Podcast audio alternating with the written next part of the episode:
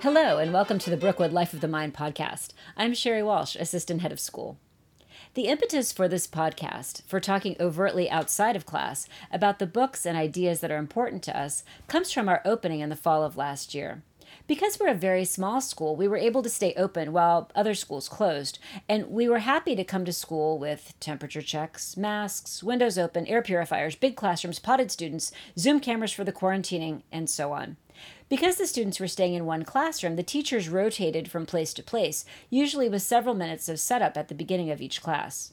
Now, don't get me wrong, we were delighted to be open and delighted to stay open all year, but it was a lot of logistics. This year, we want to reaffirm our belief in the content of what we teach. We believe that the material is important, not just the skills, and we believe that something greater than the sum of its parts happens in the classroom when we can create the right conditions. We also feel it's important to talk right now about what we set out to do. Brookewood gives its students a strong education in Western civilization with the idea that a Brookewood girl can use it as a foundation to learn about anything and everything. The Brookewood teacher is always thinking about how better to foster the discussions that will lead the students to discover what they can do and what they can know. But the content is predicated on the belief that the classics tell us who we are and give us room to have insights and to move the culture forward in humane and unifying ways. Finally, the Christian culture offers us access to the good, the true, and the beautiful in ways that are compelling and inspiring. Indeed, as in today's podcast, talking a little about the magic of Dostoevsky or any literary, philosophical, mathematical, scientific, or artistic figure can help us remember that we're connected with great minds, great ideas, and great art can only give us confidence as we make our own offerings in any area, public or private. I hope you enjoy, enjoy today's conversation with David Booz as he talks about how Dostoevsky changed the course of his life and studies and how he uses it with Brookewood students to help them understand more about the question of theodicy and about key choices they might make about how to live. I'm very excited for our inaugural episode with our first guest, David Booz, who is the head of the theology department at Brookewood, and will tell you, I think, a little bit about himself to get us started. Right. So um, I've been teaching at Brookewood for about five years. Um, actually, I think this is, yeah, starting my sixth year. You're a half year ahead of me. Uh, yes, a half year ahead of you because I came in January of 2016. Um, so I studied philosophy and the- philosophy at Catholic University, uh, theology at um, Mount St. Mary Seminary, and um, Christendom's graduate program and uh, I went to high school in Southern Maryland, where uh, we are going to talk about an experience I had in high school that kind of set me on my path towards uh, being here at Brookewood. Nice. In, in some ways. Yeah, great. Yeah. The um, episode is about the brothers Karamazov. So our listeners are tipped off to where this is going. And so I think that you maybe want to talk a little bit about the experience that connected you to the brothers Karamazov and um, its subsequent meaning for you. Right. So uh, when I was in high school, my senior year, I took a philosophy class, and part of the class was to read um, three chapters from this novel. So it's a Russian novel written by Fyodor Dostoevsky, and it centers around uh, these brothers and brings up various questions and themes. Um, and so the chapters we read, uh, the first one, Rebellion, the second one, Grand Inquisitor, and then the third one was called is Talks and Homilies from Elder Zosima. So they happen at different parts in the books. Rebellion and Grand Inquisitor happen together, but then it's the next uh, section of the novel where the um, talks and homilies take place. So, and it's my understanding that these chapters kind of speak to each other. Yes, I think so. I, I definitely think so because these two, uh, these three chapters, and kind of um, speak to the, the kind of the central conflict of the book, um, in a way. Uh, I think, which deals with how are we to make sense of the world in which we live. Uh, and so rebellion is, you know, um, Ivan, the kind of more intellectual brother, people say. Ivan uh, second oldest, is speaking with the youngest brother, Alyoshka, and they are talking about uh, Ivan's problems with God. And Ivan's biggest problem uh, centers around the problem of innocent suffering. So, Rebellion is an account of various true stories of innocent children experiencing grave suffering, pain, and death, and how Ivan uh, basically rejects that God should have created a world in which this could have happened. Um, the, one of the key lines is Ivan asks Alyoshka if Alyoshka would build um, the framework of human happiness upon the, the tears of a young girl crying out for God. Uh, and then Alyoshka replies that the world is built upon the true innocent one who suffered for us and gives meaning to us, who is Christ. And so Ivan then responds, Well, I wrote this play about, for this poem, he calls this poem about Christ. Yeah, I love that it's um, called a poem. Yes, and then he says like, "Oh, it's kind of prose, but you know, a poem," and it's it's okay. I mean, I'm not a really literary person, but no, I think it's, it's, it's kind of because okay. of it's it's self-contained, and even though time moves within it, it's meant to be, I think, more of like a meditation or a description rather than a story. I'm, I'm gonna. You are the poetry expert, so I will defer to you. Um, I honestly just haven't given it much thought. But um, in the Grand Inquisitor, uh, basically, it's set in I think 14th, 15th century Spain. Um, and you have uh, at an auto de fe, so that was a big thing in the Middle Ages where the um, accused heretics would either recant their heresy uh, or be burned. And so uh, Christ comes in the middle of this great thing again. So Christ is walking on earth, and there's a dead girl who's going, you know, the funeral is starting, and Christ, you know, speaks to the girl and resurrects her. And this makes all the people, you know, fall at his feet. They go kind of, you know, all in awe. And then the Grand Inquisitor comes, and everyone falls silent, and everyone just, you know, basically clears a path for him and, and bows to him. And he looks at Christ and has him arrested. And then they go into, uh, he, he visits Christ in his cell and basically accuses Christ of, of ruining the chance for uh, peace and but ruining the chance for the end of suffering by increasing man's freedom, by giving us uh, himself as kind of the image for how we should live.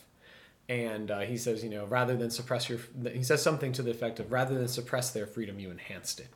Um, and he says, man was man is too weak, and it was it was basically unfair for Christ to expect such a life from from humans um, is kind of his point and the great secret is that they are with the devil right so he his analysis revolves around christ being tempted by the devil and how christ did the wrong thing and he should have given in to each of the devil's temptations. Because who really cares about heaven or hell uh, when there's suffering on earth is kind of the grand inquisitor's point. Like end the suffering on earth because that's what's immediate that's what's in front of us. Um, and so the Grand Inquisitor basically goes on this long tale of how Christ ruined everything and he's fixing it. Um, and then Christ's response Christ doesn't engage with any of the arguments. Christ merely ki- kisses the Grand Inquisitor as his response. And then the Grand Inquisitor lets Christ free, lets Christ go free. Um, and, and Ivan responds that the kiss burned in the old man's heart, but he clung to his former ideas.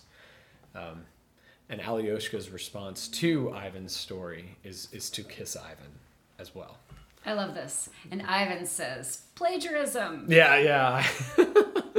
Which is great. But and then so basically there's this this challenge kind of that we have to confront, which is the world in which we live and how do we make sense of this world of turmoil and suffering and our freedom and how our sins bring about suffering and and this this kind of, you know, is like what God offers does it make sense or should we work to like you just have this dilemma um, that kind of people have to struggle with. We're like, how do we make sense of who we are? And then the third piece is the positive example of the elder. Do you want to just give a quick overview of that?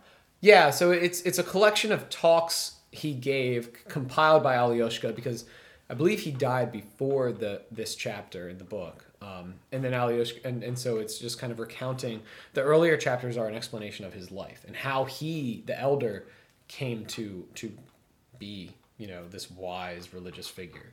And then the talks and homilies are kind of more a presentation of his thoughts on why life is worth living ultimately.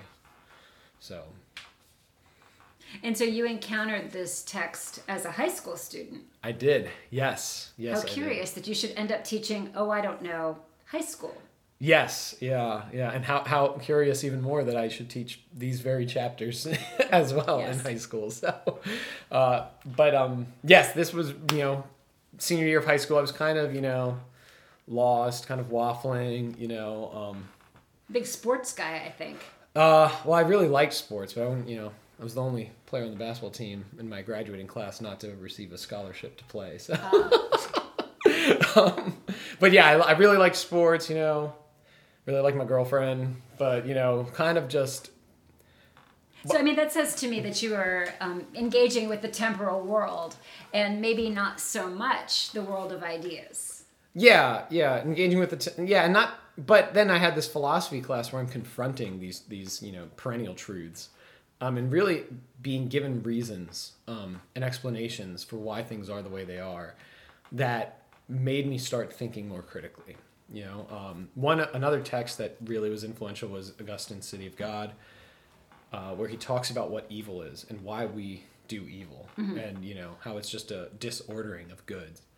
And I was like, whoa, that makes a lot of sense. So I'm being confronted for the first time with like actual thoughts. You know, like my, my education up to that point had not really been engaging with like not just hard truths, but really like, you know, Was this It- your junior year? this was senior year. So A it was like kind of surface level stuff. And then senior year, you know, with this philosophy class, we start actually yeah, that's interesting. talking deep, you know? Yeah. Um, and I'm starting to actually think about these things. Um, and also, you know, I actually think this was in the back, like, of my subconscious. Freshman year, I had the same teacher, and we read The Hollow Men by T.S. Eliot. And I just remember thinking how lame they were.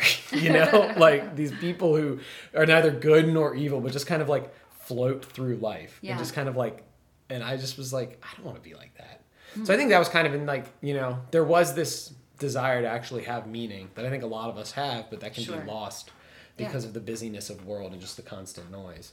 Um, so reading this, um, there's kind of like this answer that Zosima lays out. Well, not really answer, but there's kind of like this um, way of thinking. Right, a path.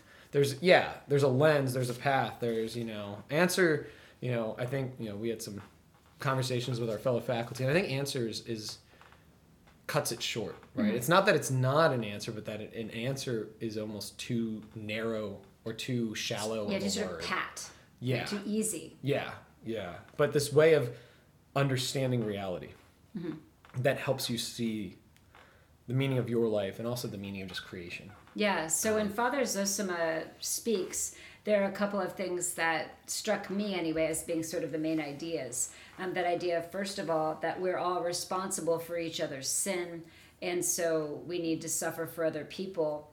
And genuine brotherhood, when it's achieved, can mean the end of isolation. And then the second idea is that we have to love creation, love children, um, that humble love is important rather than force, and that hell shows up as not being able to love because it's too late, that the person has died before having achieved um, the mindset or the purity of spirit necessary to actually love other people. Um, and then finally, this idea that we need the image of Christ before us to remember our connection to the other world. And so those seem to be sort of main ideas that emerge. And of course, they connect back to the Grand Inquisitor and to rebellion. Yeah. Yeah, so the the big one is this idea of um or this this line from Zosima where he says there's only one hope for salvation. There's only one salvation. Take yourself up and make yourself responsible for all the Yeah. sins of men. And you will see that it is true that be, before all you are responsible. And so that that passage always strikes people as strange, but here's my teacher telling us like this is like here you go. Like, and what's what's brilliant about it um, is one, it's true because who did take himself up and make himself responsible for all sin, Christ, right? And so it's this this brilliant way of saying uh, of of saying like look to Christ, like you're Mm-hmm. saying, keep the image of Christ before you, but more than just that, unite yourself with Christ. Right. So point one and point three are not separate. Yeah, yeah, yeah. And this this, and of course, as a, a high schooler, I'm like, this is amazing. Like, yeah, because you want to like, like live for something great. You want to live for something Right. that has meaning, you know. And here's something that has very deep meaning Mm-hmm. that kind of connects all the dots in our heads, right? Because we all have this sense of like, we should care about other people. We're connected to other people, you know. But then, like, how do you get to like, well, why, you know? And and of course, the earlier, you know, the, another theme throughout the book is like. Um, it's easy to love humanity, but it's hard to love your Right. neighbor. And so It's- Ivan talking about how you don't really love your neighbor. You think you do, but you don't. Yeah, yeah. Well, yeah. Actually, that's you. That's me. That's me. Ivan Ivan says- says like, uh, Ivan says that um, that the beggar on the street, right, should put an ad on the paper rather than um, appear. yeah, yeah. Like beggars should just put ads in the solicitations in the newspaper for money, because we don't really want to see them, you know. And um, yeah, but but all and and I think like. Yeah, how do we understand our connection to our neighbor? You know, and and Zosima says uh, the monk is the salvation of Russia, right? And and he talks about you think the monk is isolated, but we are more in communion with with one another and with with the world than than the, than you are. And Right. he talks about the social isolation that people have, even if they're having parties, even if they're interacting with all these people. Nevertheless, they're isolated because they're lacking something that actually brings about communion. Mm-hmm. And for Zosima, it's the responsibility for our sins that that that because like by being united with Christ that actually brings about communion because now I really care about the other. Mm-hmm. Now I really want what's best for the other because it's not just like now it's rooted in something that actually gives meaning. It's rooted in some someone who can help us understand why we're here. so how did this manifest for the 18-year-old Booz? Uh, very slowly. Um, it- but it was kind of like I knew that was right. Yeah. You know, I knew that was true. Men, and Yeah. then you've got this idea, not the Ivan idea, Mm-hmm. but the Father Zosima idea. You have those ideas to look at and Yeah. to sort of think about as guideposts or whatever as you proceed. Yeah, and it was just uh, I mean it, it was that I that I knew was true, right? I knew like take yourself up, make yourself responsible for sin.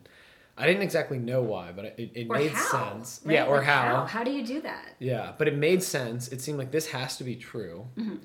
Because right because I am a sinner. I sin. I fall short, and then you know therefore. I, but I also feel like I do have a connection to other people in terms of like we're all human. There's Yeah. something that unites us. But like, how am I connected with you know the starving kid in Africa, right? Like, how am I connected to that person? You know, how am I connected to the beggar on the street? How am I connected? And so, I mean, it, it was an ongoing process that, like, this was what I knew to live for. But it wasn't until, you know, um, And the church kind of does that, right? As Yeah. long as we can understand it. Yeah. I mean, it's sort of like we're going to fast for this Mm-hmm. cause or this purpose. We're going to pray for other people. We're going to, uh, but like we can offer up our suffering for somebody else. Yeah. Yeah, and I didn't know any of that though.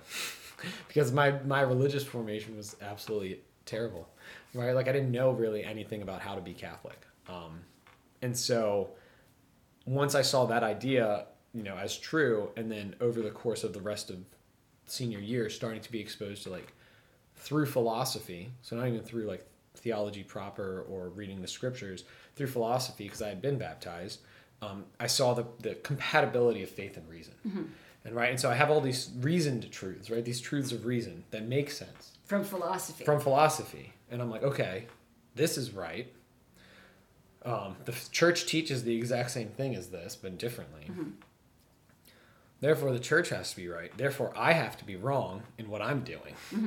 Right? So then it's like, okay, try and change how I live, you know? And so then there's kind of like this battle going on in my soul over, you know, like living a typical hedonistic teenage life or living for Christ, right? And trying to like, well, this is, you know, and then it just happened, um, really by the grace of God, uh, that something just clicked, right? And and something just I knew I had to stop living a certain way, um, and then it, it took even six months from that point, really, before I finally went back to confession. Um, but I think it was it was this reading from Zosima that that was like the the the spark that then led to you know being interested in in these philosophical truths that ultimately led me back to the, the teachings of the faith that Right. led me to want to And be like with any good conversion story, you know, it's like think about like Saint Augustine, right? Yeah, you have yeah. Mm-hmm. reason taking you as far as it can, and then something else has to happen. yeah And Yeah. I mean, for Augustine, as for St. Paul, you know, salvation is not the work of man, salvation is the work of God. Mm-hmm. Right. And so that moment, that things clicking or whatever, Mm-hmm. is um, something external affecting your next move. yeah yeah that's true Yeah, that's interesting. I think too about in contemporary culture the desire of people to have purpose and how that seems right now to really be manifesting um, in terms of politics and in terms of um, really kind of temporal concerns and the way that um, to some degree political causes can become kind of religious. This is not a Yeah. profound statement, but it's um, I mean, it does seem to be happening, and people seem to be doing that in place of the more difficult um, religious further step. I don't know. Yeah, no, I think you're right. I think that I think part of that comes down to um, this this search for meaning, the search for purpose, but also kind of being confronted with this this idea of the self-made person now, Yeah. right? so it's particularly American. Well, I, w- I would, I mean, you know, that's the interesting, the self-made person, but now I, you know, I mean, you could trace it to Sartre, right? Um, Okay. what is what is this thing? Um, being follows essence, or essence follows being. Um, I can't remember which one it is, but this idea that you know, you create yourself, Mm-hmm. right? Which I think like the self-made man. When we take, think about America, it's like you know success. Like you don't Sure. really, but I'm I, what I mean is is a bit more sinister. It's like you have to invent what you are Ah, right? You have to invent what you are, right? You don't actually have a purpose, Mm-hmm. right? So you have to find a purpose, but you don't know where to look. So you end up- Right. so now it's like okay, I have to create a purpose. it seems like kind of Yeah. the annihilation of nature, Yeah. right? Yeah, I ultimately, mean, that yeah. there's not something um, at a kind of foundational level that makes people who they are kind of fundamentally. Yeah, yeah, you have. I think that's exactly right. You have kind of this denial that we are a particular type of thing, right? Or it's kind of not maybe not enough, but there's not really a a, a sense that we are a particular type of thing, and we're kind of encouraged to kind of invent ourselves. Mm-hmm. Oh, for sure. You know, um, because at the end of the day, like you either confront like, why am I here, Mm-hmm. right? Um, and then if if you don't have an answer for that, well, and you don't know where to look Right. you know, you either end up, you know, well, there's no point, or you end up creating or trying to create meaning for yourself or find meaning for yourself in something, Right. you know, whatever it is. And, and instead, right, like, you know, Zosima is teaching us you are here, right? And this is what the church teaches us you are here because God has created you out of love. You are here because God loves you, right? And, and that's really it. And mm-hmm. God wants you to be able to receive his love and love him. And, and that's kind of the message of Zosima with this take yourself up, make yourself responsible for all the sins of men. Right? And if we begin there, we are creatures, mm-hmm. right? Created by a benevolent God who loves us. Well, then all of a sudden, you know, it's not like we can just, you know, check, all right, my, my life's going to be great. It's going to be easy now, right? This, Zosima doesn't say that. He actually says, no, you're going to be responsible for all the sins, right? Right. Which means you're going to suffer, Right. right? But Um, you know sort of where it's all going. you know sort of where it's all going and you have a purpose you have a meaning your Right. life is not empty it's not devoid you don't have to try and figure it out you know or, or like try and make up something Mm-hmm. you know it's like no you you matter right you matter like you you're not you're not just wandering aimlessly Right. you know Right. Um, so when you think about the contemporary sort of philosophical scene mm-hmm. or theological scene are there um, contemporary thinkers that you would turn to that pick up some of these ideas from dostoevsky um i mean yes i think i think you know if we're talking about uh, if we're talking about like what it, why am I here, right? Um, mm-hmm. St. John Paul II, Joseph Ratzinger, you know, um, the great novelists. Um, but if we're talking about innocent suffering, um, you know, um, there's another reading we do, The Pedagogy of Innocent Suffering, where uh, Blessed Carlo Gnocchi, um, who was a chaplain in World War II, but then also ministered to a children's hospital. So his, his whole his chaplaincy was actually taking care of and providing the spiritual needs for ch- child victims of World War II in northern Italy, and he's kind of and he wrote this this thing as a reflection on um, how are we to make like where is Christ in the midst of suffering, mm-hmm. and so he has kind of this idea of uh, you know um, you know he, he gives kind of like this explanation of like okay we can see why we suffer in terms of like okay we're all we have a common humanity mm-hmm. right so it goes back to that common humanity thing. And so we're all kind of connected by this common humanity but then you know and that means you know like my actions are going to affect the whole humanity like my actions are not just going to affect me. In the church we say there's no such thing as a private sin mm-hmm. right? Like every sin affects the entire body of christ.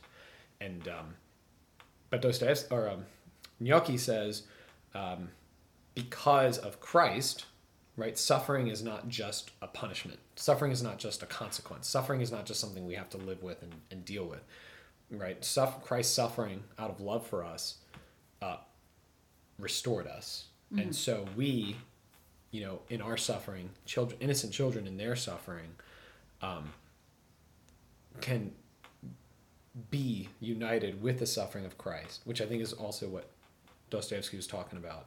And that loving suffering, right, that suffering animated by love, can then, you know, has an effect of bringing about, you know, grace in the world, hmm. right, and bringing about conversions in hearts, right, and, and giving meaning to people's lives, you know, and, and it takes it's it's a supernatural vision to get this right, but um, and that's what's so funny is a lot of people think kids can't understand this, but Gnocchi, you know, in his experience, he said the, the young children are so much more easily able to grasp how their suffering can transform the world hmm. than old people and yeah. older people, you know, um, because they kind of can see more clearly Christ and, and they can say, they understand, you know, or they have this sense of like, yes, this, this, this makes sense. I can do this.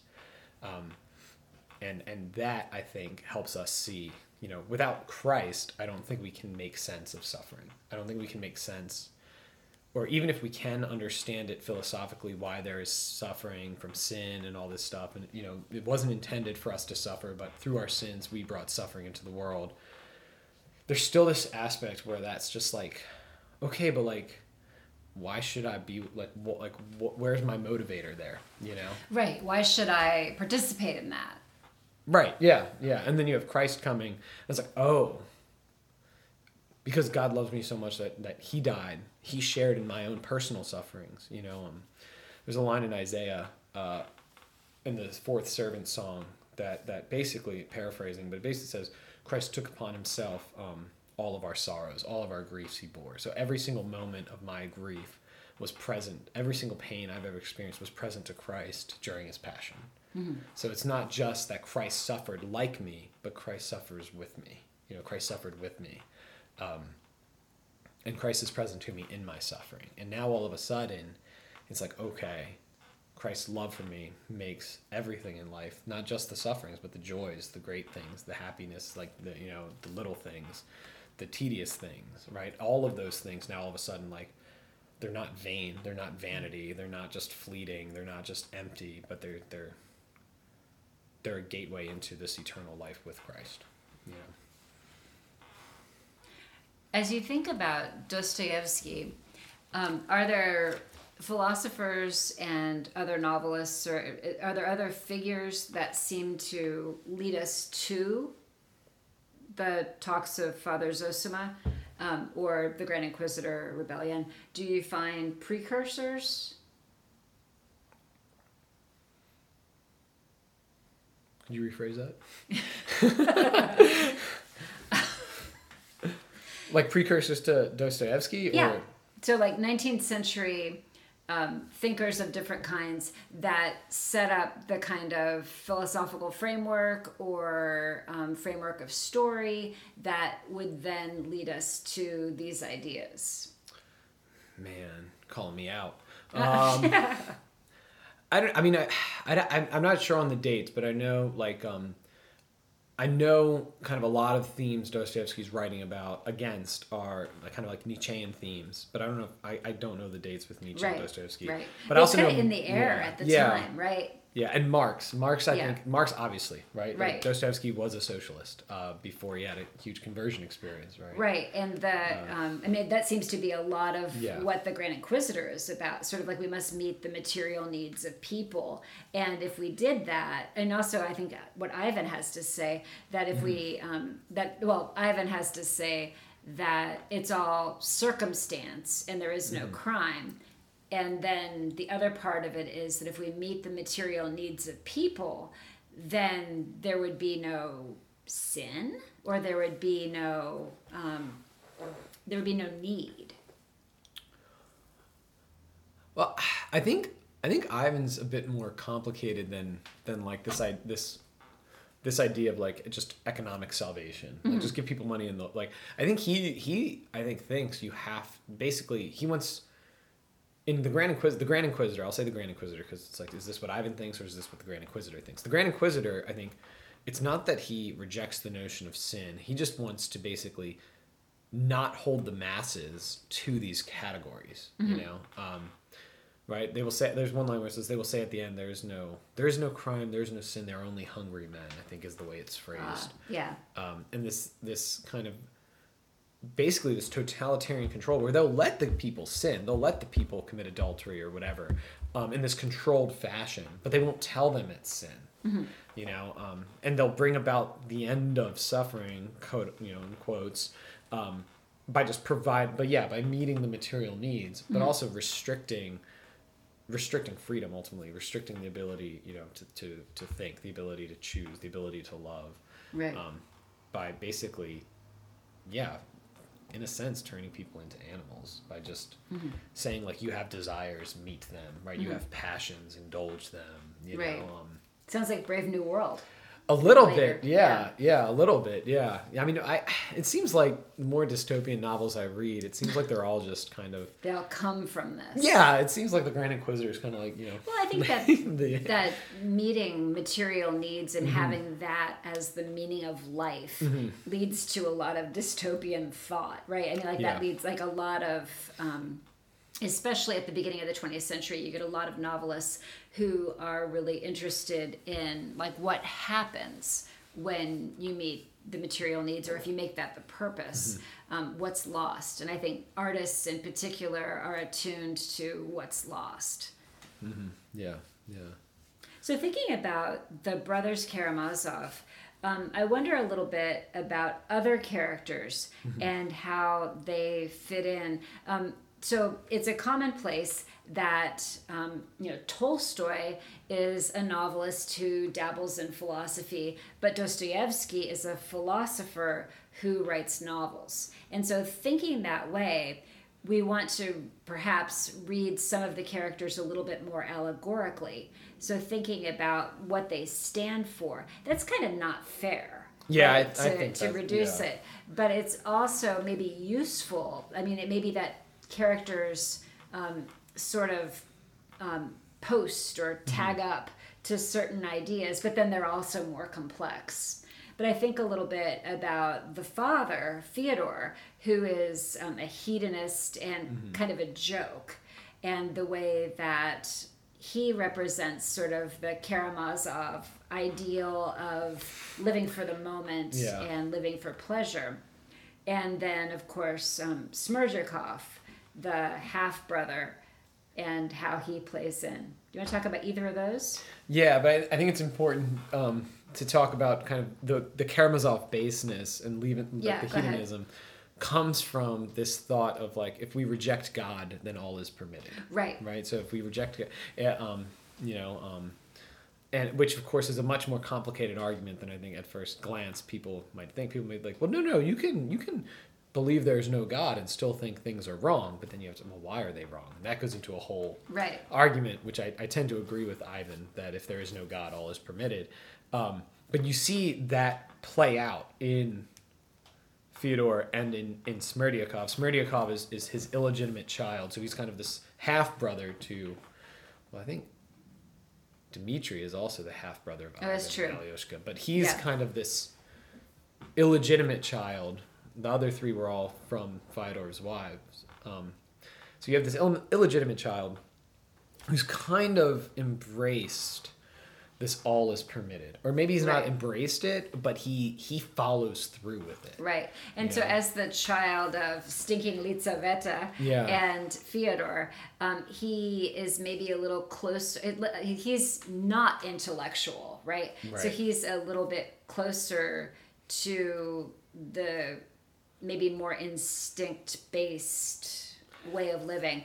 But um, then he's also very clever. Yeah, yeah, yeah. He's very, very clever. So he might not. He doesn't have like the formal book training of like Ivan, uh, but he is very clever and he is very sinister. Um, and and so he and so this Ivan makes a comment with Alyoshka where he's like, "I'll just do what I want until I'm 30, and then I'll Right. I'll smash the cup on the floor." Right. So he'll just he'll just end his life.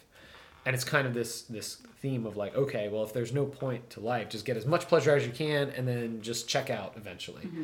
And Smerdyakov does it, right? Smerdyakov, you know, I, I don't know about the pleasure thing, but he does end his life. Um, really, in a way, maybe he did get pleasure at, at seeing the pain he brought Ivan. Um, right? Because you can do whatever you want. So if you want to inflict pain in people, if you want to hurt people, just do it, right? Is kind of the thought. Right, so he might have enjoyed that power I don't. I think he enjoyed or the pain. the pain that So he he's caused cruel as maybe. opposed to power hungry. Yeah, I don't think he's. I don't think he. But so he basically looks at Ivan at one point and um, he's co- talking with Ivan. And he basically says, "Hey, you killed your dad." Mm. Uh, he doesn't like, and he's kind of like you know saying it's like you know all is permitted. You told me that. You left. You, you kind of you know you were like wink wink nudge nudge you know Right, knock off right. dad and so and Ivan is just like faced with this turmoil of like how his ideas have played out you know um and Mm-hmm. Right. and And that reminds me of another Dostoevsky novel, right? The one that I Oh, teach. yeah, right, yeah. Right. I mean, that's about crime and punishment too. Like what happens when bad ideas are allowed free reign. Right. Yeah. Yeah. Yeah. And uh and so but then the dad of course dies as we said. Um but I think what's interesting is you see in them um an unsatisfactory way of life, you know, and, and really showing the the meaninglessness of all is permitted. Right. right? And the emptiness of all is permitted. Um, and it just kind of it's i think it's it might be appealing when you're like you know a little young maybe.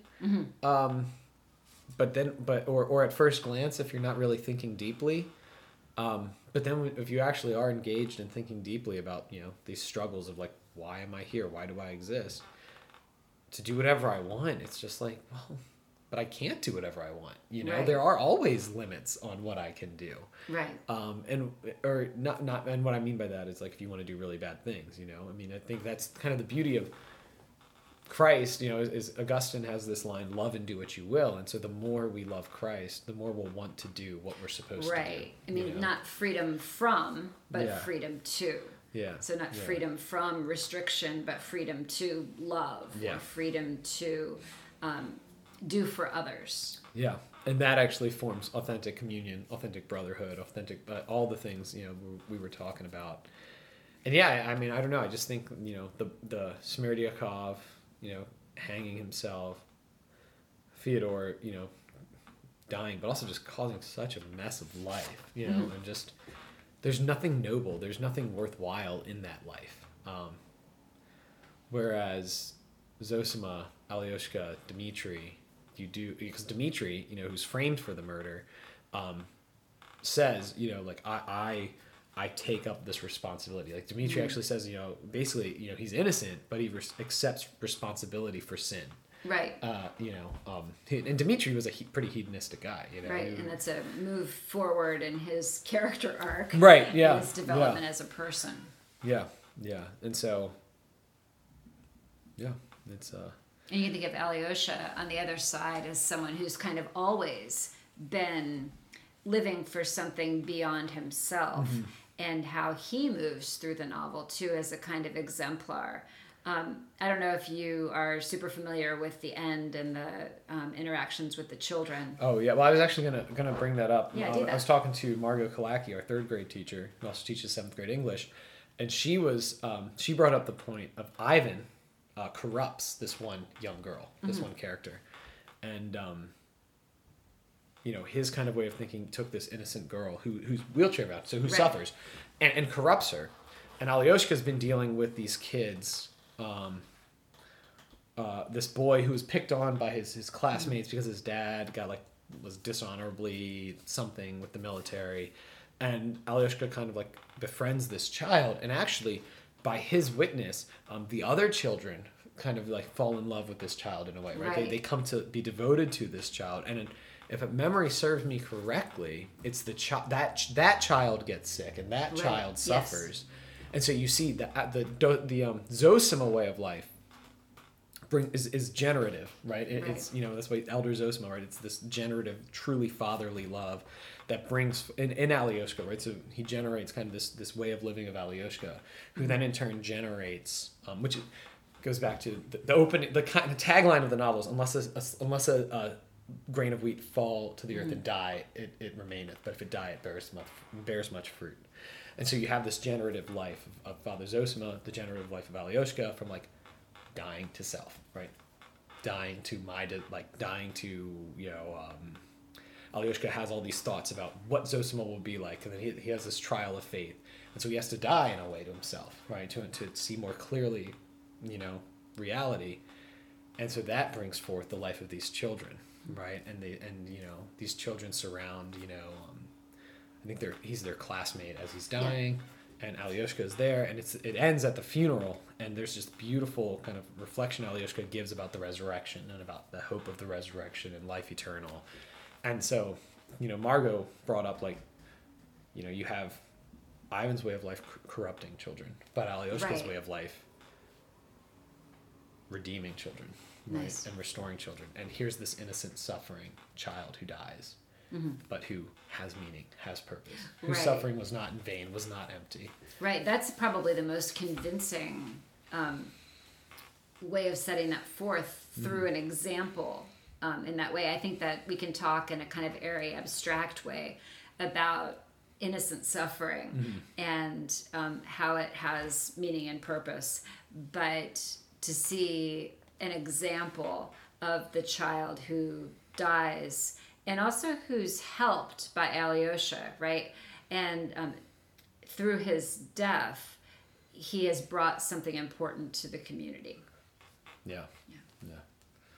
And Alyoshka, of course, reminding them that he's not he's not dead, right? Which is kind of this Right. beautiful thing about the hope of the resurrection, right? That it ends with. It's just hooray for Karamazov. Excellent. The thing to add would be if you haven't read Brothers Karamazov, you know, find the time, right? yeah, yeah.